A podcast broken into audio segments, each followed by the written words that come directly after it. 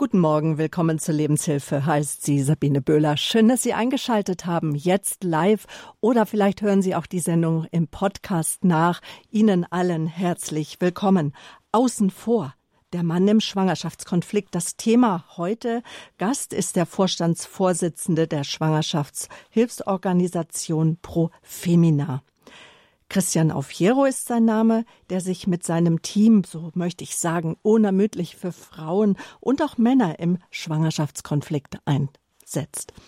Anlass dieser Sendung wir sind mitten in der Woche für das Leben der ökumenischen Initiative, in der sich die Deutsche Bischofskonferenz und die Evangelische Kirche jetzt vom 2022 ist das vom 30. April bis 7. Mai für die Werte und die Würde des menschlichen Lebens engagieren. Und der Schutz des Lebens von Anfang bis zum Ende ist auch Radio Horeb der Hörerfamilie ein großes Anliegen. Wir beteiligen uns an der Woche für das Leben und führen Interviews zu Themen, die uns alle angehen und auch zum Anrufen und Mitreden möchte ich Sie jetzt schon einladen. Gast ist heute Christian Oviero. Er ist Gründer der Schwangerschaftskonfliktberatung 1000 Plus. Er ist bei uns in der Lebenshilfe zu Gast und mit ihm richten wir jetzt unseren Blick auf die Männer, also auf die werdenden Väter. Denn die bleiben im Schwangerschaftskonflikt oft außen vor, obwohl der Mann doch eine entscheidende Rolle spielt, wenn es um die Frage geht, werden wir Eltern, ja oder nein? Über Fragen, Sorgen und Nöte von Männern im Schwangerschaftskonflikt, wo sie Unterstützung finden und was es für die werdende Mutter bedeutet, wenn sie sich gegen ihr Kind entscheidet. Darüber sprechen wir in der nächsten Stunde mit Christian Aufiero. Er ist mein Studiogast. Ich darf ihn ganz herzlich begrüßen. Herzlich willkommen, Herr Aufiero. Vielen Dank. Ich freue mich sehr über die Einladung und darüber, dass ich dabei sein darf. Aufiero Christian, der Vorname Christian mit K geschrieben, mit einem J, ein eher mediterran anmutender Name. Aber wir haben es eben am Zungenschlag schon gehört, Sie sind echter Deutscher und sogar echter Bayer. Ja, genau, so kann man das sagen. Meinen Vornamen bzw. die Schreibweise insbesondere verdanke ich meiner kroatischen Mutter, daher das K und das J. Also in Kroatien sagt man, dass man so schreibt, wie man spricht und weil man Christian sagt, ähm, schreibt man das äh, in Kroatien auch so. Mit J. Und auf Fiero? Das kommt wiederum von meinem italienischen Vater. Also ähm, bei meinen Eltern haben sich äh, hier in äh, Bayern kennengelernt und so kam es, dass ich hier groß geworden bin, sozialisiert worden bin mit äh, mit äh, Pumuckl, Meister Eder und allem, was dazugehört und wie wir alle mich, äh, nirgendwo so zu Hause fühle wie im schönen Bayerland. Hier haben Sie auch studiert. Sie sind in München aufgewachsen, zweiter Bildungsweg, Politikwissenschaften haben Sie studiert bei verschiedenen Non-Profit-Organisationen gearbeitet und dann sind Sie zu der Non-Profit-Organisation überhaupt gekommen, einer Institution, die sich für etwas einsetzt, was schon etwas exotisch anmutend mutet, nämlich zu einer Lebensschutz, zu einer Lebensrechtsorganisation. Was mögen Sie lieber, Lebensschutz oder Lebensrecht? Das sind beides sehr bedeutende Begriffe, ähm, unter die man sehr viel subsumieren kann.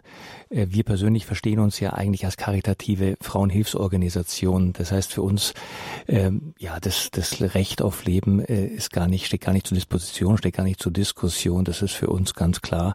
Äh, wenn ich uns jetzt irgendwie überschreiben wollen würde, würde ich tatsächlich sagen, wir sind äh, eine, eine große Gruppe von Menschen, zu der unsere Mitarbeiter gehören, aber vor allen Dingen zu der unsere Unterstützer gehören. Und diese Menschen machen gemeinsam möglich, dass sehr, sehr viele Frauen in Deutschland, Österreich und der Schweiz und wo auch immer sie auf Deutsch nach Information, Beratung und Hilfe im Internet suchen, äh, die Beratung und Hilfe bekommen, die Entscheidungen für das Leben möglich macht. Mhm. Und als karitative Frauenhilfsorganisation wissen Sie auch, dass der Mann an der Seite einer Frau, gerade wenn es um gemeinsame Elternschaft geht, eine enorm wichtige Rolle spielt. Und so meine allererste Frage wäre, wenn wir darüber sprechen, außen vor der Mann im Schwangerschaftskonflikt, ähm, welche Rolle spielen Männer überhaupt in der Schwangerschaftskonfliktberatung? Ähm, es ist immer sehr schwierig, solche Fragen pauschal zu beantworten, weil es die Männer nicht gibt. Wissen Sie, es gibt den einen, es gibt den anderen. Und so unterschiedlich wie wir alle Kinder Gottes nun mal sind, so unterschiedlich sind auch die Reaktionen und ähm, die Rolle in der Schwangerschaftskonfliktberatung des Mannes ist von herausragender Bedeutung. Das ist überhaupt keine Frage. Aber letztlich sind nicht wir diejenigen, die darüber entscheiden, welchen Umfang diese Beratung annimmt, ob er sich an dieser Beratung beteiligt, ob er sich ansprechen will äh, oder nicht. Manchmal bleibt er im Hintergrund, das ist eigentlich eher die Regel. Und manchmal ist er auch aber ein direkt Beteiliger, nimmt Beratung in Anspruch. Manchmal kommen sogar Väter, werdende Väter ähm, oder äh, eben äh, schon schon Väter, Ehemänner, die schon Kinder haben, auf uns zu und äh, mit ihren Sorgen und Ängsten und sind diejenigen, die Angst haben davor, dass die Frau abtreiben könnte. Also die Vielfalt und Bandbreite ist da einfach riesengroß. Stimmt es, dass Männer oftmals Frauen zur Abtreibung drängen? Ja, das stimmt. Das ist auch tatsächlich einer der häufigsten Konfliktursachen, die uns die Frauen äh, nennen. Und äh, ja, leider ja. Mhm. Und ähm, wie würden Sie die Wahrnehmung der Position des Mannes in der Schwangerschaftskonfliktberatung einschätzen? Ist sie ausreichend repräsentiert?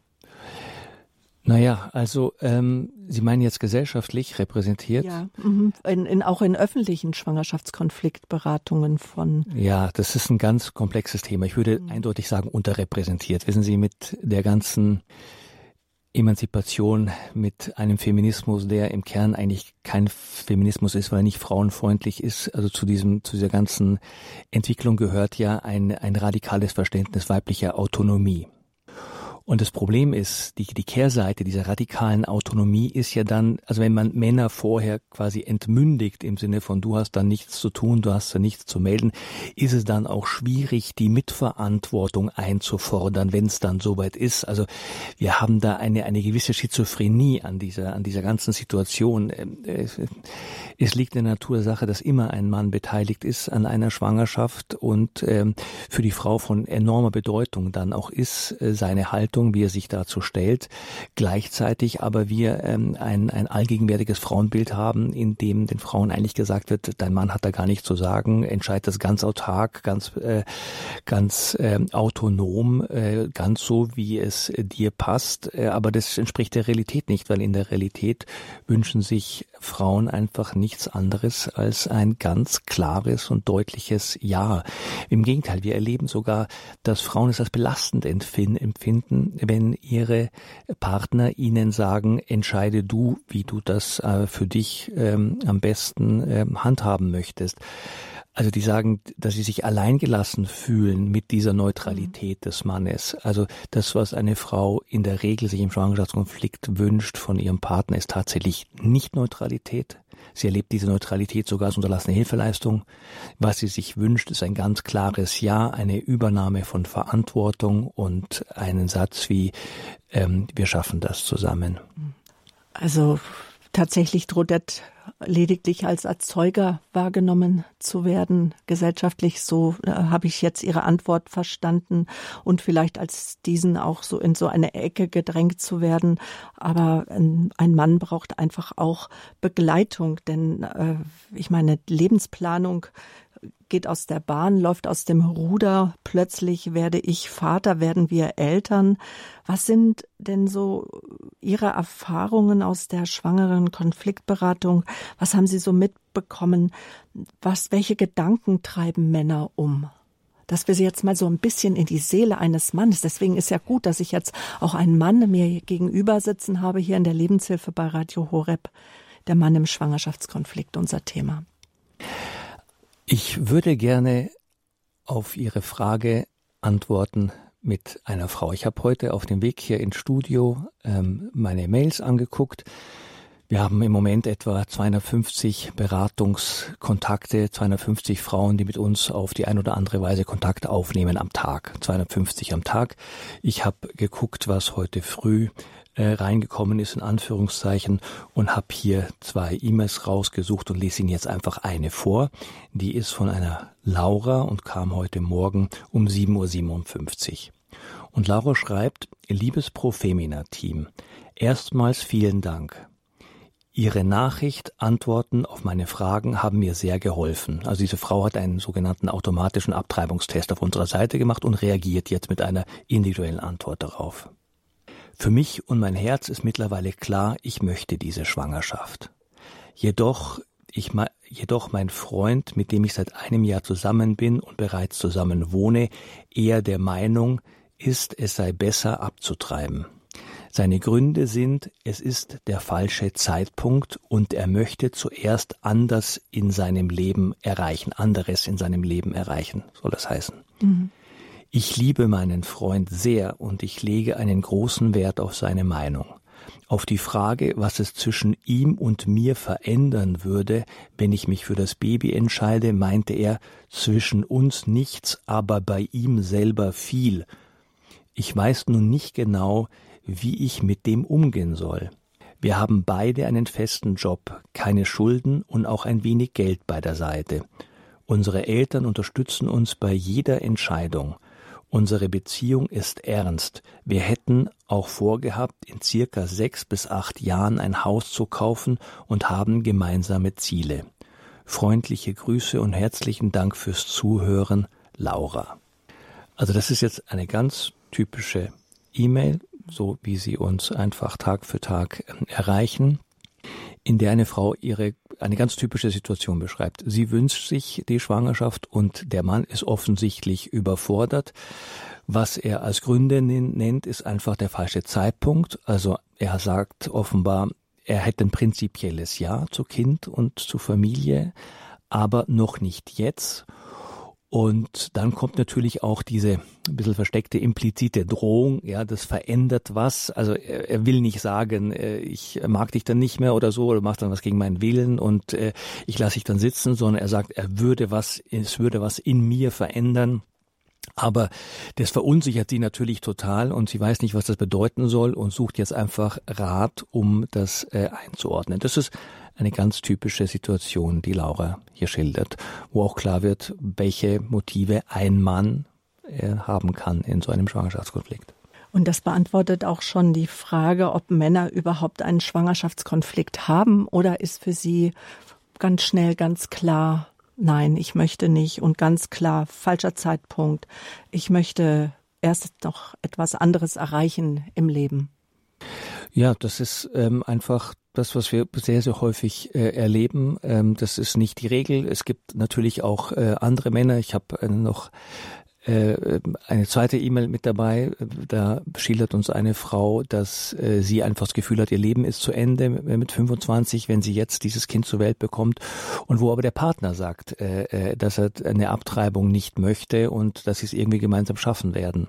Also es ist einfach, es gibt die ganze Bandbreite an menschlichen Reaktionen, die man sich im Schwangerschaftskonflikt vorstellen kann. Auch eine Bandbreite an Gründen für den Schwangerschaftskonflikt. Manchmal, ähm, es kommen ja auch viele Menschen Menschen zu ihnen, auch mit Migrationshintergrund, die dann, äh, wo es auch dann Probleme geben kann, wenn sie ein Kind, ein weiteres Kind bekommen, zu kleine Wohnung, Geldnöte, wenn das zweite, dritte, vierte Kind sich ja oder ein, ein Kind aus einer aus einer vorehelichen Beziehung, nicht? Auch das haben wir gerade da, wo wir es mit Migrationshintergründen zu tun haben, ist das auch relativ häufig ein Problem. Das muss man ganz klar sagen. Mhm. Ja. Bleiben wir mal bei dieser E-Mail von dieser Frau, die doch wirklich vieles zeigt. Wenn wir nämlich heute über die ähm, Rolle des Mannes im Schwangerschaftskonflikt sprechen, einer Rolle, die ja oftmals unterrepräsentiert ist und ich finde auch eine Rolle, die oftmals auch völlig falsch wahrgenommen wird, weil auch ich denke, auch Männer brauchen Unterstützung, brauchen Menschen an der Seite, wie, wie gehen Sie jetzt weiter mit der Frau vor? Oder auch vielleicht anders gefragt, falls uns jetzt auch Männer zuhören. Wie können Männer bestärkt werden, ja, ihre An Verantwortung ja, wahrzunehmen und klar Position zu beziehen? Also, wie können, können Männer auch durch diesen Konflikt hindurch navigiert werden? Also jetzt ganz konkret bei diesem Fall, ich weiß jetzt nicht, was die Beraterin, die heute Morgen ähm, diese E-Mail liest und äh, sich äh, der Beantwortung dieser E-Mail annimmt, schreiben wird. Aber klar ist, dass es darum gehen muss, ähm, die Motive des Mannes ähm, zu entdecken und zu verstehen. Ähm, in der Regel wird das so laufen, dass wir der Frau jetzt zurückschreiben und ihr ein, ein Potpourri von Möglichkeiten anbieten, äh, wie sie diese Reaktion ihres Partners einordnen kann. Und äh, da schreiben wir natürlich nicht, äh, wie, wie schrecklich das ist und wie furchtbar das ist, sondern versuchen wirklich ihr Verständnis für ihn zu wecken und einen liebevollen Blick, weil es ja nichts Schlimmeres gibt, als so ein Paar jetzt auseinander zu dividieren und zu sagen, äh, wenn du für die Schwangerschaft bist, schreibt sie ja auch klar, ja, dann ist wurscht, was er denkt, dann äh, tut es, ist das Richtige und so weiter. Das ist keine Schwangerschaftskonfliktberatung. Schwangerschaftskonfliktberatung ist, ihr zu helfen, ein Liebe, mit einem liebevollen Verstehen auf ihren Partner zu blicken, in einen Dialog zu kommen, ein Vertrauen zu schaffen und ihm zu signalisieren, Du hast ein Recht zu sagen, was deine Ängste sind, welche Probleme du damit hast, welche Befürchtungen, was sich in deinem Leben verändert, was dir ungeheuer ist, ja, was du noch erleben willst. Also sie muss in den Dialog kommen. Da werden wir auch Fragen formulieren in so einer E-Mail-Antwort, die sie ihm stellen kann. Offene Fragen, wohlwollende Fragen, nicht verurteilende Fragen. Wichtig ist, dass die beiden ins Gespräch kommen und er merkt, dass er ernst genommen wird, dass er respektiert wird, dass nicht gegen seinen Willen eine Entscheidung getroffen äh, werden soll, aber dass er sich dafür auch beteiligen muss und das einfach alles artikulieren muss. Und dann kann man sich damit auseinandersetzen, was immer es ist. Ist es die Angst vor der Verbindlichkeit? Ist es vielleicht die finanzielle Sorge? Ist es irgendwie die Vorstellung äh, einer bestimmten Reihenfolge, die man so im Kopf hat? Wissen Sie, wir alle sehen Netflix und Hollywood und ich weiß nicht, äh, was alles im Fernsehen, äh, sehen alle überall perfekte Familien, perfekte Reihenfolgen, ja, ähm, äh, Verlobung, Heirat, äh, Haus bauen und dann äh, drei Kinder und Vorher so weiter. auch die Karriere. Die ja, und diese Vorstellung haben die Leute natürlich im Kopf und eine ungeplante Schwangerschaft stößt über Nacht quasi alle diese Vorstellungen eines perfekten Plans oder auch der Planbarkeit vom Leben, wirft das alles über den Haufen. Und gerade auch für Männer, die, die wissen dann natürlich auch, also wir haben ja vorhin über das Frauenbild gesprochen, aber auch äh, Männer erleben ja heute einen, einen unglaublichen Erwartungsdruck. Ja, heute ist auch klar, was von einem Mann äh, äh, erwartet wird, insbesondere dann, wenn er Vater ist. Also die Beteil also er muss äh, erfolgreich sein, er muss natürlich Geld verdienen. Er sollte aber auch möglichst äh, nicht abends äh, erst um sieben kommen, sondern schon um fünf da sein, dann mit den Kindern auf den Spielplatz gehen. Also das heißt, auch in seinem Kopf läuft irgendwie ein Film ab von was muss ich dann leisten leisten, ja, und zwar dauerhaft und für immer. Und dann sagt er, oh Gott, nein, äh, ich bin noch nicht so weit, ja. Mhm. Aber das herauszufinden, was das ist, ja, dazu muss man ihm die Gelegenheit geben. Und diese Gelegenheit wollen wir ihm verschaffen, indem wir die Frau gewissermaßen coachen und begleiten, ja, bis hin natürlich zum Angebot, dass er bei uns anrufen kann, wenn er das möchte. Aber das passiert natürlich eher, ist eher die Ausnahme, dass das passiert. Herr Afieros, Sie sind der Vorstandsvorsitzende der äh, Schwangerenhilfsorganisation Profemina. Sie haben eben schon angedeutet, Sie sehen sich als eine karitative Frauenhilfsorganisation. Dazu gehört das Projekt 1000 Plus, www.1000plus.net. Das ist Ihre Homepage. Coachen Sie uns doch jetzt mal ein bisschen, die Zuhörer, weil ich denke, viele unserer Zuhörer kennen vielleicht Männer, Frauen, die nicht Ja sagen konnten oder können zum Kind. Unser Fokus heute ist der Mann im Schwangerschaftskonflikt, der oft außen vor steht. Was sind jetzt mögliche Fragestellungen? Was, wie kann ich mein Herz offen halten? Wie, wie kann ich im Gespräch bleiben mit einem meinem Gegenüber, der im Schwangerschaftskonflikt ist? Ja, das würde ich äh, ähm, einfach ganz so machen, wie ich das gerade auch bei der in der Beratung beschrieben habe. Es ist einfach ganz, ganz wichtig, der Frau zu signalisieren, ähm, dass ähm, ihr Freund, der dieses Kind vielleicht ablehnt, äh, kein Schuft ist, sondern dass er auch Ängste hat, dass er auch ein Gefühl der Überforderung erlebt, der der Panik vielleicht, die Angst vor der Verantwortung oder wenn es sich um einen Mann handelt, der beispielsweise, wo die schon zwei haben, ja, der einfach jetzt erlebt hat, wie viel wie viel Beziehungszeit äh, so Kinder einfach auch äh, äh für sich in Anspruch nehmen und wie viel wenig für so einen Mann dann oft überbleibt. Wir, jeder, der zwei, drei kleine Kinder hat, weiß, dass das einfach eine ganz ganz, ganz harte Zeit ist. So, und dann ist das jüngste Mal, ich sag mal, sechs oder sieben oder acht, ja, und dann kündigt sich plötzlich ein weiteres Kind an. Und auch da geraten Männer in Panik und sagen, oh Gott, all das nochmal, die schlaflosen Nächte mhm. und die wenig Zeit füreinander, so dass man sich quasi nur noch die Aufgaben zuschippt und äh, quasi nur noch als, als Team funktioniert, dass, den, dass das irgendwie am Laufen Paar, ne? hält und nicht mehr als ja. Paar und so weiter. Also Sie sehen schon, es gibt eine wahnsinnige Bandbreite und es mhm. Geht darum, einfach die Männer zu verstehen, nicht zu verurteilen, sondern einfach versuchen zu verstehen, was sind die Motive und dann darüber zu sprechen, das ernst zu nehmen, Lösungen gemeinsam zu erarbeiten. Ja, wie können wir das verhindern? Was können wir dafür tun, dass äh, es trotzdem schön ist mit diesem weiteren Kind? Ja, also es geht einfach immer darum, die Perspektive zu verwechseln und weg von diesem, was will ich jetzt eigentlich für mich hin zu, was ist jetzt die Aufgabe, was erwartet mhm. das Leben von mir? und den Mann einfach zu stärken in der Rolle des Vaters, ohne zu moralisieren. Ich denke, das ist auch so eine große Herausforderung, oder?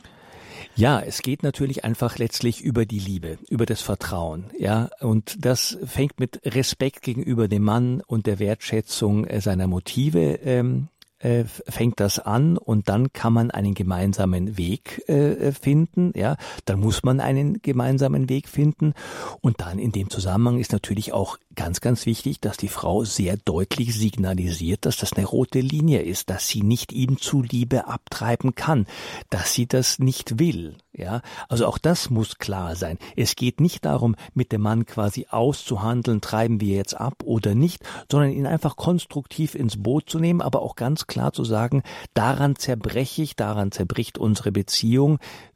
Auch das erleben wir in unserer Beratung natürlich äh, regelmäßig, dass diese vermeintliche Abtreibung zugunsten der Be Rettung der Beziehung in der Regel nicht funktioniert. Das ist äh, vollkommen klar. Es ist eine, eine riesengroße Illusion, äh, die sich äh, manche Paare vormachen, aber man kommt eigentlich nicht drüber. Ein, ein Kind zugunsten einer Beziehung zu opfern, das funktioniert nicht. Mhm. Peter Eiligmann, der ein Liedermacher, auch er war bei uns auf Sendung, er ist auch, er spricht auch oft bei uns Nachrichten auf und ist on air zu hören. Er war auf Sendung vor zwei, drei Jahren zum Thema auch, ähm, und er hat gesagt, da wurde nicht Mut gemacht, es noch einmal zu überdenken. Da wurde nicht gesagt, Sie sind jung, Sie haben Kraft, es gibt Menschen, die Sie unterstützen können. Überlegen Sie es sich doch bitte noch einmal. Welche Rolle haben Freunde, Angehörige, Eltern und auch ja öffentlich anerkannte Schwangerschaftskonfliktberatung wie Pro Femi, äh, Pro Familia und äh, private Schwangerschaftshilfsorganisationen, die ja auch rein durch Spenden finanziert sind wie Pro Femina. Also ich gehöre ja auch mit zur Gesellschaft, mit zu den Menschen drumherum. Was würden Sie mir sagen? Wie, wie nehme ich da auch Verantwortung und wie kann ich auch auf eine gute Art und Weise ermutigen? Wir sind jetzt mitten im Thema Kultur des Lebens, mitten in der Frage, welchen Beitrag leistet jeder, kann jeder von uns dazu leisten, dass wir eine Willkommenskultur haben, was Kinder angeht, ähm, dass wir dass wir jeder Schwangeren, die uns begegnet, einen liebevollen Blick zu werfen, dass wir jede beglückwünschen, dass wir jede gratulieren, dass wir mit dem Lärm, den Kinder auch manchmal verursachen, äh, äh, wohlwollend und tolerant äh, umgehen oder uns einer, einer Mutter zuwenden, die vielleicht in der Straßenbahn sitzt und irgendwie gerade überfordert ist, weil äh, ein Kind Schokolade will, eins im Arm und das dritte vielleicht äh, im Kinderwagen schreit. Ähm, das ist sozusagen das, das, das Statement, das unsere Haltung gegenüber Familien, Kindern und so weiter äh, zum Ausdruck bringen soll. Also das ist das, was, was, was lebendig ist.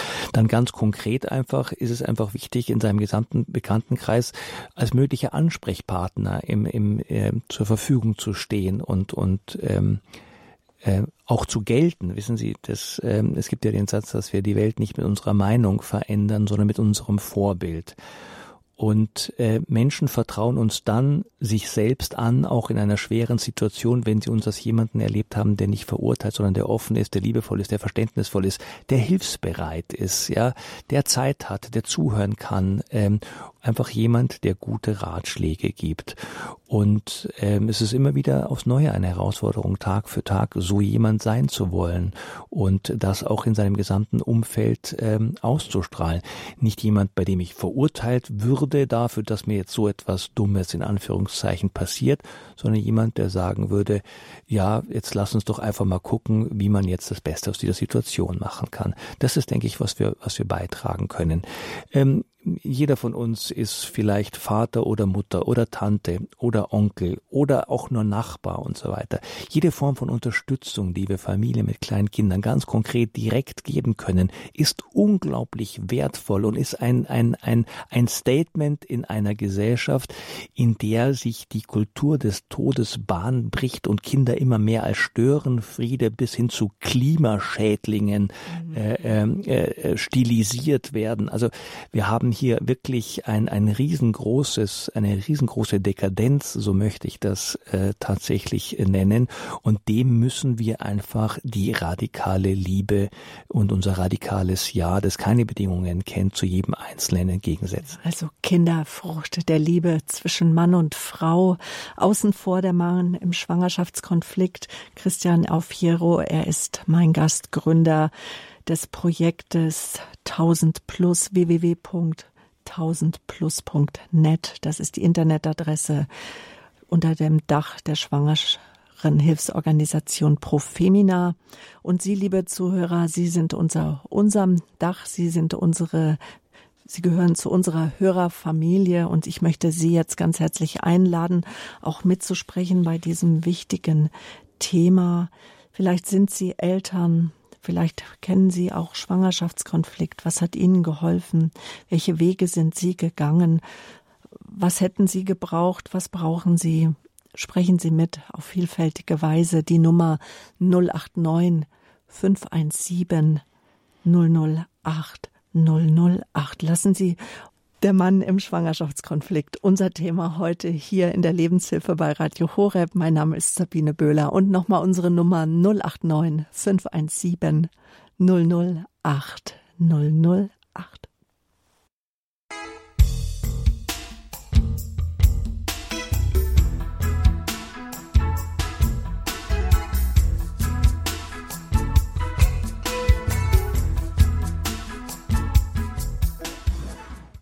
Sie ist gute Hoffnung, sagt man so schön, wenn eine Frau schwanger ist.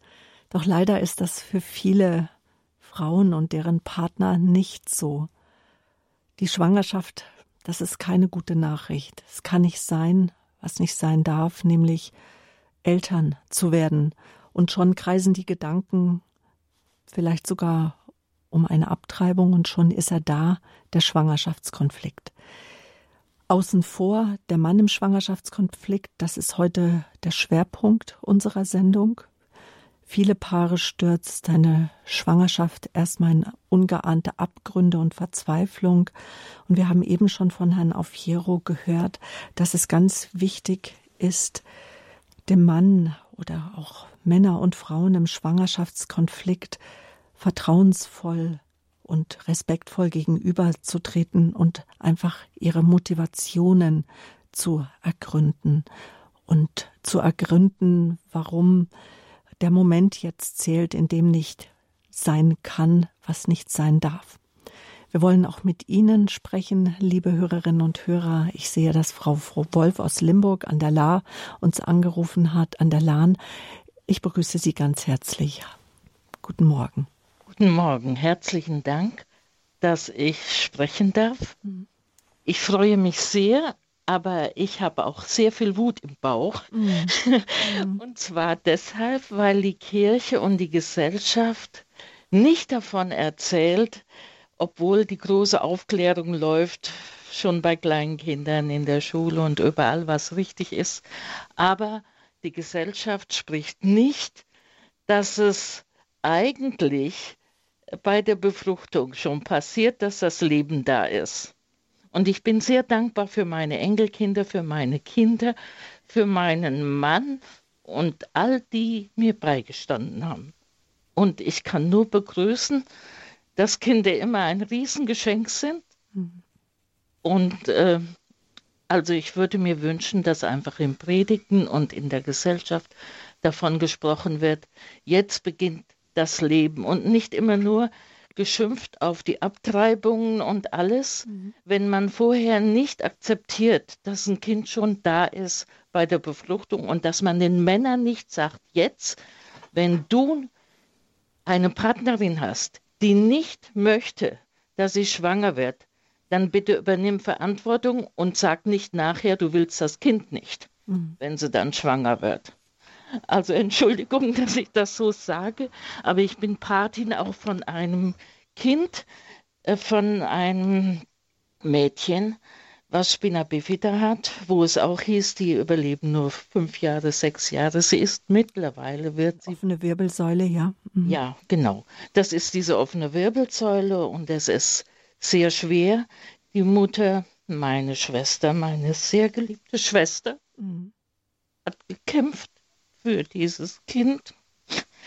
Diese Frau hat wunderbare Ausbildung gemacht, ist geistig fit, hat geheiratet, hat ein Kind bekommen. Das Kind ist mittlerweile 15 Jahre geworden, jetzt im Mai. Also ich bin dankbar für alles, was passiert. Ich habe ein Enkelkind bekommen was schon zwei Geschwister hat, die schon zur Schule gehen. Und jetzt das Kleine ist jetzt ein Dreivierteljahr. Und es ist wunder, wunderschön. Auch ein adoptiertes Kind in der Familie von meiner Tochter. Ich bin so dankbar. Und bitte, bitte sagen Sie, dass jedes Kind schon am Anfang ein wunderbares Geschenk ist. Frau Wolf, danke schön. und habe sehr gekämpft, mhm. Kinder zu bekommen. Ja. Ich weiß sogar den Moment, wo das Kind entstanden ist, dank Papst Ratzinger. Ja, Papst Benedikt, er hat damals Kardinal Ratzinger, ja. wunderbare Schrift.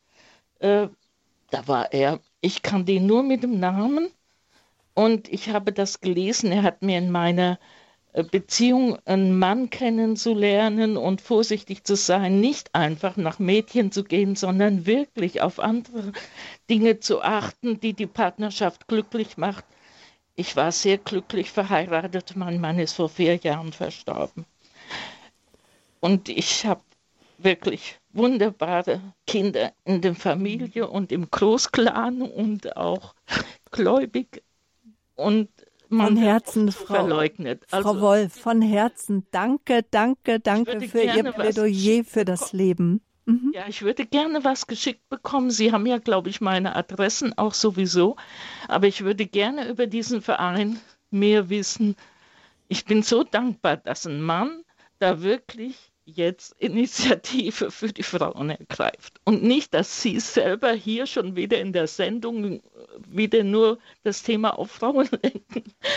Es geht um die Frau, aber es ist so wichtig, dass ein Mann die Position für Verantwortung übernimmt. Von Anfang an, von der Begegnung, von der Sexualität. Genau für Miteinander. Genau, Frau Wolf, wie Dankeschön. kommen Sie zu Informationen zu Profemina oder zu 1000 Plus? Und die Frage, die beantworte ich jetzt Ihnen mal auch so, dass alle anderen tausende Zuhörer da gleich mit aufspringen können. Rufen Sie einfach beim Radio Horeb Hörerservice an. Die Nummer ist die 08328 steht aber auch auf dem Programmfaltblatt von Radio Horeb, also die Vorwahl 08328 921 110 und dort gibt man Ihnen Telefonnummern, alle möglichen Informationen, dass Sie auf die schwangeren Hilfsorganisation Profemina und auf Herrn Aufjero zugehen können und für alle, die vernetzt sind, www.horeb.org, da haben wir die Informationen oder www.1000plus.net. Ja, ich würde auch Piero, gerne. Das gehört auch zu einer ihrer wichtigsten Aufgaben, nämlich was Frau Wolf angesprochen hat. Sie sagte, ich habe Wut im Bauch und das ist eine gute Wut.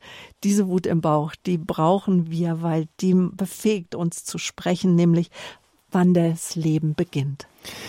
Ja, also ich möchte zunächst mal Frau Wolf für dieses wirklich beeindruckende Zeugnis danken, das sehr bewegend war, mir sehr aus dem Herzen spricht. Äh, in diesem Zeugnis wird aber auch einfach, kam jetzt die ganze Weisheit eines Menschen zum Ausdruck, äh, der auf ein langes Leben zurückblicken darf und so viel erlebt und so viel gesehen hat und das einfach vollkommen klar hat, was eigentlich jedem uns auch ins Gewissen hineingegeben ist, nämlich, dass ähm, es keinen anderen vernünftigen Zeitpunkt gibt, die Menschwerdung äh, äh, festzumachen als äh, das Verschmelzen von Ei- und Samenzelle. Also der Moment der Zeugung, ab dem Moment haben wir es mit einem Menschen zu tun. Alles andere ist Unfug, alles andere äh, ergibt einfach keinen Sinn. Und diese Wahrheit, ähm, die jedem ganz klar wird, wenn er eigentlich nur ein bisschen darüber nachdenkt. Alles andere sind irgendwie verschrurbelte Erklärungsversuche, die eigentlich nur unser Gewissen äh, vernebeln und betäuben sollen. Diese Wahrheit wird einfach systematisch unterdrückt äh, von allen möglichen Seiten, mit allen möglichen Interessen. Und ähm, diese Lüge, dass, äh, dass irgendwann mal im Laufe der Schwangerschaft äh, wir erst von Leben sprechen sollten und so weiter, ist ähm, wird mit aller Macht versucht aufrechtzuerhalten. Aber ich glaube, und das hat ja die Frau Wolf gerade deutlich gemacht, je älter man wird, desto klarer wird einem das und desto deutlicher vernehmbar ist die Stimme des Gewissens. Und wir müssen tatsächlich dagegen ankämpfen, gegen äh, diese Unwahrheit und immer wieder äh, klar machen, ab wann Leben beginnt. Äh, und ähm, ja, die Entrechtung und die, die, die Massenabtreibung beginnt damit, dass man ähm, ungeborenen Kindern ihr Menschsein abspricht. Frau Wolf, für Sie, alle Ihre Enkel, alle Ihre Lieben, von Herzen alles Gute, Kraft und Segen. Wir bleiben im Hessischen, vom Land Dillkreis. Von Limburg gehen wir nach Frankfurt. Grüße Gott, guten Morgen. Ja, vielen Dank auch an die, ja, an das kleine Referat vorher.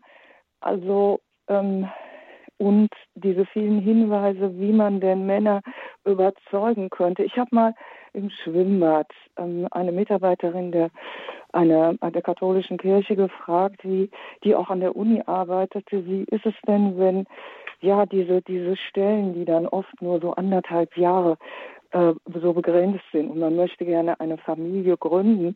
Und ähm, also viele Eltern sorgen sich ja dann, wie die eigenen erwachsenen Kinder sich das dann überhaupt leisten könnte. Deswegen auch ja, also ich fand es auch, also und die hat sich an den Beckenrand gelehnt und einfach nur gesagt, da braucht man sehr viel Gottvertrauen. Aber das, das Wichtige ist ja wirklich, dass man schon bei Beginn einer Beziehung eigentlich, das wurde ja auch ganz deutlich, ähm, sich klar macht, dass das nicht ähm, nur irgendeine oberflächliche Beziehung ist, sondern dass man dann wirklich die Verantwortung übernimmt. Ja, vielen Dank. Alles Gute. Dankeschön. Danke auch Ihnen. Und das Stichwort ist nochmal Verantwortung. Verantwortung lerne ich ja schon sehr jung im Leben Erziehung zielt auch dahin, einen Menschen zu begleiten durch das Leben, zielt vor allen Dingen darauf ab, Entscheidungen, äh, Verantwortungen zu übernehmen, auch schon für Entscheidungen. Und wir wollten noch gerne über ein Thema reden, nämlich ähm, über das Geschenk der Sexualität und auch der verantwortungsvollen Umgang damit, weil darüber was, worüber wir jetzt reden, nämlich schwanger und jetzt, als Mann vielleicht außen vor zu sein bei der Entscheidung, aber es fängt ja schon alles viel vorher an. Wann? Mein Gott, in dem Moment, wo sich ein Paar kennenlernt, sich schätzen lernt, sich lieb habt und entscheidet, den ersten Schritt in Richtung Sexualität zu gehen, ähm, kommt natürlich das Problem zum Tragen, dass wir gesellschaftlich, gesamtgesellschaftlich betrachtet diese Themen strikt voneinander getrennt haben. Wir tun so, als ob äh, Sexualität, äh, Familie, äh, Verantwortung und so weiter, als ob das alles nichts miteinander zu tun hätte. Wir leben in dieser Verhütungsillusion, ja, also auch diese allgegenwärtige, äh, ähm, der allgegenwärtige Gebrauch von Verhütungsmitteln suggeriert natürlich eine Sicherheit, die es nicht gibt de facto. Wir wissen, dass es einen Pearl-Index gibt, der ganz klar sagt, diese Verhütungsmethode der hat die und diese Sicherheit, aber eben auch die und diese äh, Fehlerquote und so weiter. Äh, man fragt sich ja eigentlich, wie kann es sein, dass Hunderttausende, wir haben zwar Hunderttausende Abtreibungen, aber wir haben ja Hunderttausende Frauen im Schwangerschaftskonflikt, weil nicht jede, die im Schwangerschaftskonflikt aus der Abtreibung geht. Das heißt, wenn wir wissen, dass 800.000 Pillen danach ich wiederhole es nochmal, acht, über 800.000 Pillen danach im Jahr in Deutschland verkauft werden, dann kann man sich vorstellen, wie gigantisch dieses Phänomen äh, der ungeplanten, ungewollten Schwangerschaft ist. Und da fragt man sich, wie kann das eigentlich passieren in, in so einer Zeit? Und es hat einfach mit dieser radikalen Trennung von Sexualität und Liebe zu tun, ja.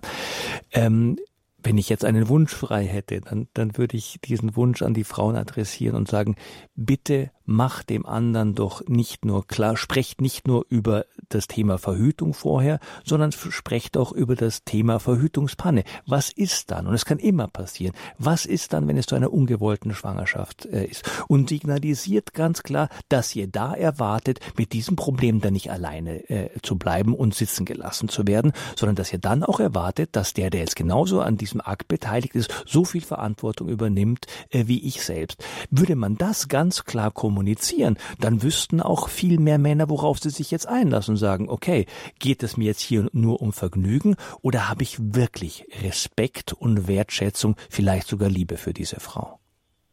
Sexualität und Liebe, darüber muss gesprochen werden im Vorfeld. Dazu sollten auch Paare ermutigt werden, darüber zu sprechen. Gerade Paare, die sich vielleicht noch, noch nicht das Ja-Wort gegeben haben weil wenn man heiraten möchte, denke ich, ist das ein Thema, auf, über das auf jeden Fall doch irgendwann mal gesprochen wird. Aber da habe ich auch schon mitbekommen, auch das ist nicht immer so der Fall, weil dann die Frau denkt, ach na ja, wenn es soweit ist, vielleicht ändert er dann auch seine Meinung. Ja, also das ist das eine, dass das, dass ich mir wünschen würde, dass Frauen klarer kommunizieren äh, und darüber sprechen mit ihrem äh, Partner, was im Fall der Fälle passiert, ja. Und an die Männer kann ich einfach nur den Appell richten, sich einfach wirklich genau zu überlegen, ob sie diesen Schritt gehen wollen und ob sie bereit sind, die Verantwortung dafür zu tragen. Und wenn sie nicht genug Respekt und nicht genug Liebe für diese Frau empfinden, und zwar so viel Respekt und Liebe, dass sie auch Ja sagen würden zu einer ungeplanten Schwangerschaft, Schwangerschaft, dann sollen Sie bitte die Finger von dieser Frau lassen. Klare Worte von Christian Auffiero, dem Vorstandsvorsitzenden der Schwangerschaftshilfsorganisation Profemina und auch Vorsitzender und Mitgründer der des Projektes 1000 Plus. Und wir haben eine weitere Hörerin, die möchte ich ganz herzlich begrüßen aus Lebach im Saarland, Heidi Krämer. Grüße Gott. Sie heißen Hedi und nicht Heidi, ne? Hedi, ja. Hedi, schön. Das ist ein schöner Name. Also, ich habe mich. Ja, ich grüße euch beide, also Sie, Frau Böhler, und unseren Gast in der Sendung. Ich bin ganz glücklich über eure Sendung. Sie ist so notwendig. Das ist wirklich der neue Geist in dieser Zeit, der ist so schlimm geworden die Jugend wird nicht mehr richtig groß aufgezogen. Wie Sie schon jetzt gesagt haben, Sexualität und Liebe, es ist einfach alles so verkehrt gelaufen die letzten Jahre. Also ich bin groß geworden, wir haben äh, in einer kinderreichen Familie und äh, ich habe geheiratet mit dem Wunsch, so, ich will jetzt sofort Mutter werden und mein Mann auch. Und das tut mir so leid, dass die Zeit sich so verändert hat. Aber ich helfe auch all denen, die jetzt zum Beispiel ungewollte Schwangerschaften haben, bin auch sozial unterwegs in meinem Beruf und wo ich helfen kann, helfe ich jungen Menschen, wenn sie Probleme haben mit Schwangerschaften, mit Kindergroßziehen. Ja, das ist für mich ganz einfach. Und was mir noch so hängen geblieben ist, ihr hattet mal eine Sendung wo Peter Eiligmann gesagt hat, ich wäre so gern der Vater meines Kindes geworden. Ne?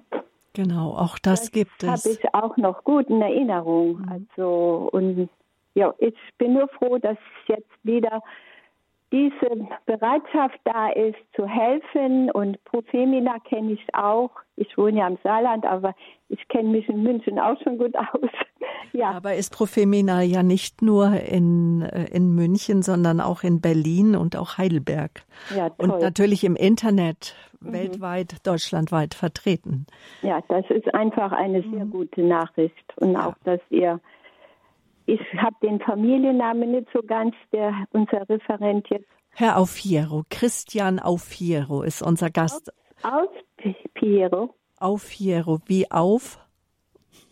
Auf Piero. Auf Piero, genau. Schön, ja. Aus dem Italienischen von seinem ja, Vater hatte den Namen. Ich liebe die Italiener. Frau Krämer, dafür haben Sie einen Namen, der umso leichter über die Zungen geht. Hedi Krämer, danke für Ihr Statement und auch für Ihren Zuspruch, weil den brauchen wir tatsächlich in Zeiten wie diesen, dass wir uns gegenseitig Mut machen und auch über Themen sprechen, die eher Tabuthemen sind, die eher am Rand sind, wo doch eher gesagt wird, die Autonomie zählt. Aber es gibt Bereiche, nein, da ist eine Entscheidung nicht alleine zu treffen, sondern mit vielen Menschen gemeinsam, weil sie einfach lebensweisend ist und das nicht nur für das Kind, das vielleicht dessen Leben es kostet, sondern auch vielleicht im Nachgang für die Frau. Alles ganz furchtbare Szenarien, wo unser Herz ganz sehr daran denkt. Ich spreche jetzt auf das sogenannte Post-Abortion-Syndrom, nämlich Krankheitssymptome nach einer Abtreibung an, über die wir auch schon viele Sendungen gemacht haben. Doch wir haben noch weitere Hörer und auch dazu, auch wie die Sendung mit Peter Eiligmann das noch kurz bevor ich die nächsten beiden Hörer noch oder die nächste Hörerin auf Sendung nehme. Alle diese Sendungen finden Sie in unserem umfassenden Podcast-Angebot www.horeb.org und auch Herr Aufhiero hat zu all diesen Themen viele Interviews gegeben, die Sie auch im Internet finden. Jetzt begrüße ich eine Hörerin aus Mannheim. Ich lese hier Frau Ike. Grüße Gott. Ja, einen schönen guten Tag. Ich sitze mal wieder am Auto und höre Radio Horeb und äh, dieses Thema ist mir sehr wichtig, äh, was Sie da gerade als Thema haben. Ich möchte drei Punkte sagen. Ähm, der Herr Opiero hat gesagt, dass die Frauen klar sprechen müssen. Dafür brauchen die Frauen Selbstvertrauen. Das Selbstvertrauen bekommen sie durch die Erziehung im Elternhaus. Ich habe meine Tochter äh, zu einem starken Mädchen erzogen. Wir sind, wir argumentieren, wir diskutieren und ich bin nicht nur von oben herab die Mutter, die ihr dann irgendwelche Dinge sagt, die sie machen muss, sondern ich versuche das auch zu erklären. Und sie ist ein starkes Mädchen geworden und kann auch gut diskutieren. Sie ist jetzt elf Jahre alt und ich glaube, sie wird ihren Standpunkt auch bei einem Mann gut vertreten können. Das nächste Thema, was ich ansprechen möchte, äh, mich interessiert dieses Buch, was die Frau Wolf äh, angesprochen hat vorhin von dem eremitierten Papst äh, Ratzinger. Da würde ich ganz gerne den Titel wissen. Jetzt ist die Frau Wolf ja nicht mehr dran. Vielleicht, wenn sie die Sendung jetzt noch hört, wird sie ja wohl, kann sie im Hörerservice anrufen anrufen und kann dort mal den Titel hinterlegen. Das würde ich nämlich gerne wissen, weil das interessiert mich. Das würde ich dann meiner Tochter auch zum Lesen geben, wenn es dann soweit ist. Ähm, dann zu dem ich könnte Thema, mir ähm, vorstellen, dass der äh, Papst Benedikt sich in dem Buch mit Peter Seewald ganz klar geäußert hat, in den äh, Interviewbüchern, dass er da auch klar Position bezieht äh, zum Schutz des Gut. ungeborenen Lebens. In Ordnung. Also das schreibe ich mir schon mal auf. Dann mhm. habe ich das schon mal. Dann zu meiner eigenen Erfahrung. Also ich habe lange kein Kind haben wollen, ähm, weil eben mir zum einen der Mann dafür fehlte, mit dem ich mir das hätte vorstellen können. Ich hatte zwar Beziehungen, aber ich konnte mir nicht vorstellen, mit diesen Männern ein Kind großzuziehen. Und als ich dann 38 Jahre alt war, lernte ich meinen Mann kennen und äh, in den habe ich mich sofort verliebt und wusste, ich möchte mit dem ein Kind haben. Und da haben alle sich gewundert äh, darüber, über diese Haltung. Und ich, wir haben dann geheiratet. Das war mir wichtig diese Reihenfolge einzuhalten. Und ähm, dann habe ich das Kind zur Welt gebracht. Nur davor hat der Gynäkologe gesagt, weil ich ja eine Spätschwangere bin, ich müsste eine Fruchtwasseruntersuchung machen. Und dann habe ich ihn gefragt, naja, was mache ich denn, äh, wenn da irgendwelche Prozente dabei rauskommen? Ja, also dann müssen Sie eine Entscheidung treffen. Da habe ich gesagt, nein, aber ich möchte diese Entscheidung dann nicht treffen. Und dann mache ich auch keine Fruchtwasseruntersuchung, sondern ich war einfach voller Gottvertrauen. Ich habe mir gesagt, der Herr hat mir das Kind geschenkt. Der Herr schenkt mir dann auch die Kraft, Kraft in der jeweiligen Situation, die sich dann ergibt, unabhängig davon, wie das Kind dann zur Welt kommt. Und es ist ja auch eine Lüge. Wenn ich jetzt bei der Fruchtwasseruntersuchung, ich habe nämlich auch gelesen, da kann herauskommen, dass es irgendwelche Prozente gibt, dass das Kind dann möglicherweise behindert ist. Und dann sind schon viele gesunde Kinder abgetrieben worden. Zum einen das und zum anderen ist ja die Geburt auch nochmal ein Risiko. Da kann ja auch was passieren. Also insofern habe ich mich dagegen gewehrt und ich appelliere an alle Frauen, dass sie einfach auf sich, auf ihr inneres Gefühl hören, dass sie beten und dass sie voller Gottvertrauen dieses Kind dann auch erwarten und einfach nicht mit Ängsten drangehen, sondern mit Hoffnung. Und ich habe mein Kind am 15. August 2010 zur Welt gebracht, also Maria Himmelfahrt. Und ich habe es als Geschenk von Maria betrachtet, weil meine Tante, die mittlerweile verstorben ist, die hat immer für mich gebetet, die war sehr gläubig und ich äh, bin fest davon überzeugt, ähm, dass es ein Geschenk ist. Und wir sollen alle daran denken, dass Kinder große Geschenke sind und die Frauen ermutigen und ihnen auch sagen, dass es viele Frauen gibt, die gar keine Kinder kriegen können und die sehr, sehr froh über eine Schwangerschaft wären. Das Plädoyer von Frau Ike elf Jahre ist jetzt ihre Tochter, da wird dieses Jahr zwölf Jahre alt. Dankeschön mhm. auch für ja, ihr Statement, für ihre Geschichte mit uns zu teilen. Sehr gerne. Und danke, wunderbar, dass Sie uns aus dem Auto zuhören. Ich nehme mal an über DAB Plus. War das? Äh, ja, genau, genau. Ich habe eine Freisprechanlage, aber ich habe mich jetzt hingestellt äh, mit dem Auto, ja. damit ich in Ruhe mit Ihnen reden kann, weil es schon ein Thema ist, was mich innerlich bewegt. Genau, und bevor wir jetzt Herrn auf, auf genau. Jero hören, noch ein kurzer Werbeblock. Das Radio Horeb quer durch Deutschland, vom Bodensee bis hoch nach Flensburg über das über DRB Plus gehört werden kann und auch im Auto. Herr Fiero, zu Frau Ike.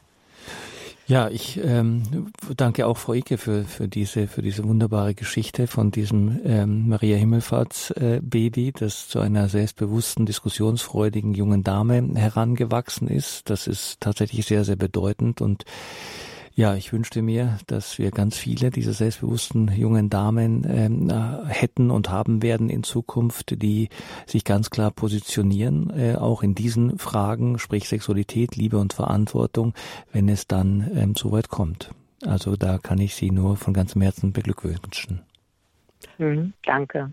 Und Ihnen noch eine gute Fahrt jetzt, wo immer es hingeht. Grüße nach. Ja, ich bin jetzt schon zu Hause angekommen. Ich muss jetzt nur meine Post hochtragen und so weiter. Und ich bin sehr froh, dass es diese Organisation gibt und dass es auch Profemina in Heidelberg gibt. Das ist ja hier bei mir um die Ecke. Da werde ich auch Kontakt aufnehmen. Also ich bin sehr dafür, diese Aktionen zu unterstützen. Fürs Leben, dass wir äh, nicht den Tod hochhalten, sondern das Leben. Vielen Dank. Auf Wiederhören. Alles Gute auch an Sie, Frau. Ja, für Sie auch alle. Tschüss. Auf Wiederhören. Außen vor, der Mann im Schwangerschaftskonflikt, das ist heute unser Schwerpunktthema. Und ähm, ich habe eingeleitet, ähm, dass ich gesagt habe, dass Paare auch es eine gewisse Gesprächskultur ja auch braucht zwischen den Paaren, aber auch eine Verständigung. So, was ist jetzt der, der, der Lebensentwurf? Er läuft aus den Bahnen und ähm, Männer denken ja oftmals sehr rational. Und ich möchte jetzt zum Abschluss die letzten fünf bis zehn Minuten, die wir noch haben, mich nochmal dem Mann hinwenden. Ich gestehe, ich bin eine sehr emotionale Frau. Mir ist die Rationalität eines Mannes bleibt mir manchmal verschlossen. Helfen Sie uns jetzt nochmal einfach in, uns in den Mann einzudenken, wie er denkt und fühlt, wenn er hört, da ist jetzt eine unerwartete Schwangerschaft? Also um ehrlich zu sein, glaube ich, dass die meisten Männer gar nicht so rational sind, äh, wie, wie man meint. Ich glaube, vieles, viel dieser Rationalität, vieles an dieser Rationalität ist vorgeschoben. Ich glaube, dass Männer auch sehr, sehr starke Emotionen haben, wenn sie hören, dass sie Vater werden und dass es eine gigantische Aufgabe ist, vor der sie einfach zusammenzucken, ja, wenn es wirklich das erste Mal ist, ähm, das erste Kind am, am, in, zu einem relativ frühen Zeitpunkt der Beziehung oder auch etwas länger schon, die Beziehungen ja oder wie auch immer. Ich glaube, dass die eben einfach auch ähm, Angst haben von den Konsequenzen, vor der Verbindlichkeit, äh, vor der vor der Fürsorge, die sie die sie leisten müssen, auch vor der finanziellen Belastung, die ja äh, doch auch tendenziell stärker auf ihren Schultern äh, liegt und so weiter. Das alles kann einfach Angst machen. Das alles kann ein ein Gefühl der Überforderung äh, auslösen, der Zukunftsangst ähm, und so weiter. Und äh, ich kann diesen Männern einfach nur versuchen, ins Herz zu sprechen, dass es einfach das Größte im Leben eines Mannes ist. Und es ist schöner und macht glücklicher und es ist sinnstiftender, äh, Vater zu sein, ein guter, liebender, vorbildhafter Vater zu sein, ist wichtiger und bedeutsamer im Leben als jede Karriere, als jedes Vergnügen, als jedes Hobby, als jeder Stammtisch.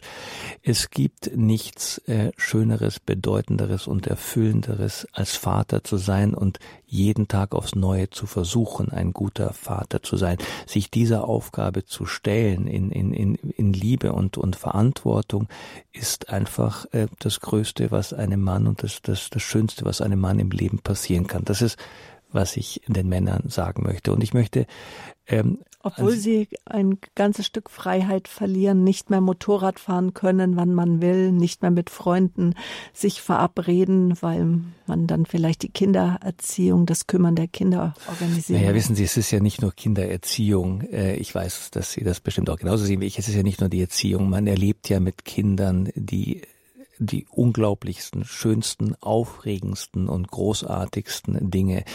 Man kann ihnen seine Überzeugungen weitergeben. Man, man erfährt so viel Liebe, die man zurückbekommt, die unvergleichlich ist, die mit nichts anderem, mit keinem anderen Erfolgserlebnis in einem Leben zu vergleichen ist. Also ich glaube, dass man da tendenziell immer ein gutes Geschäft macht und außerdem äh, ist es ja so, dass man, äh, man, man tut immer so äh, Kinder oder Freiheit.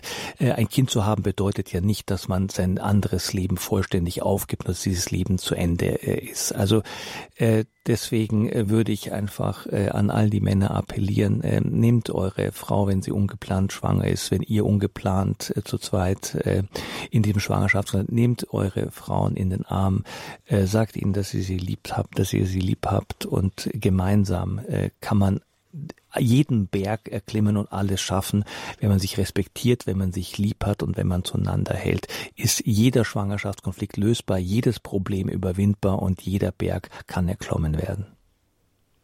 Oftmals ähm, haben Männer auch finanzielle Ängste. Sie haben uns zu Beginn der Sendung eine E-Mail vorgelesen von einer Frau im Schwangerschaftskonflikt, wo der Mann auch signalisiert hat, wir hatten doch andere Pläne im Leben. Männer haben Angst, Frauen nehmen sie jetzt aus, sind um ihre Rechte bedacht. Lassen Sie uns noch kurz über die Rechte überhaupt des Mannes sprechen. Gut, also die, die gesetzliche Situation in Deutschland ist ganz klar. Sie kann man beschreiben, überschreiben mit in Bezug auf den Mann mit einem Wort. Das würde ich als Entmündigung würde ich dieses, dieses würde ich das bezeichnen. Äh, Männer haben im Schwangerschaftskonflikt praktisch überhaupt keine keine Rechte, ähm, auch keine Pflichten. Ähm, äh, Pflichten kommen dann und ähm, auch ein paar Rechte dann mit dem Zeitpunkt der Geburt vorher ist der Mann einfach vollständig außen vor, obwohl er in der Realität des Schwangerschaftskonflikts natürlich eine herausragende Bedeutung hat. Aber das wird quasi gesetzlich negiert diese Rolle, das wird nicht gesehen, weil man meint, dass man den Frauen damit ähm, einen Gefallen tut, aber in, in, in, der Wahrheit ist, die Wahrheit ist, es ist kein Gefallen, sondern es ist ein Bärendienst, den man da den Frauen leistet. Und an uns, für uns ist es ein Bärendienst, ein großer Dienst, einfach ermutigend zur Seite zu stehen, wenn wir als Angehörige, Freunde, Eltern, Geschwister mitbekommen, da ist jemand im Schwangerschaftskonflikt. Danke jetzt, dass Sie mit Ihrem Team unermüdlich Männer und Frauen zur Seite stehen. Ihr Angebot kann gefunden werden auf www 1000plus.net. Ich habe gelesen, dass Sie so ungefähr 50.000 Beratungen jährlich durchführen, also wirkliche Spezialisten auch. Die Berater sind bestens ausgebildet, seelsorgerlich wie auch psychologisch.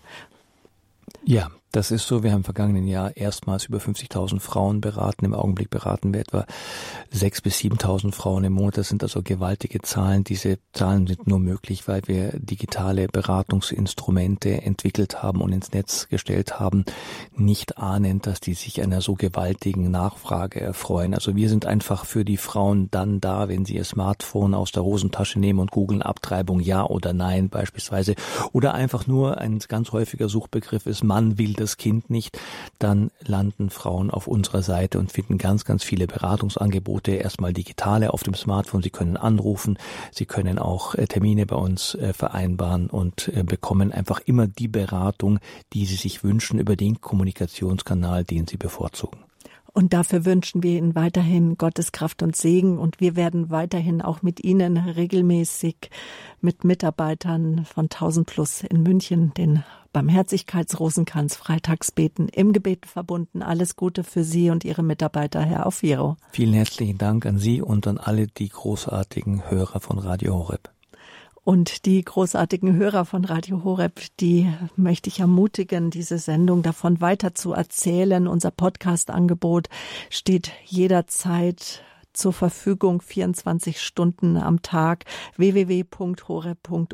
Sie finden diese Sendung im Podcast Lebenshilfe Christ und Welt oder auch Leben in Beziehung www.horeb.org.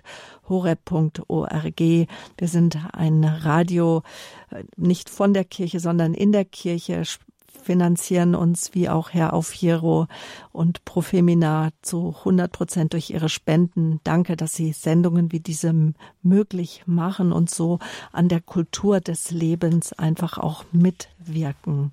Morgen um 10 Uhr in der Lebenshilfe erfülltes Leben trotz unerfüllter Wünsche. Die Autorin Rednerin und auch Seelsorgerin, auch äh, ich glaube siebenfache Mutter Ute Horn wird unser äh, Gast sein, wenn das Leben nicht immer so nach Plan läuft.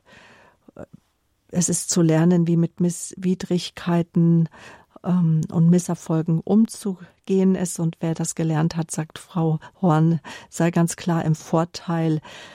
Wir sprechen mit der siebenfachen Mutter äh, über, darüber, wie ein erfülltes Leben, wie das gef äh, geführt werden kann, wie sie dahin kommen. Morgen begrüßt Sie an dieser Stelle mein Kollege Dominik Miller. Damit verabschiede ich mich von Herzen. Ihre Sabine Böhler. Behüt Sie Gott.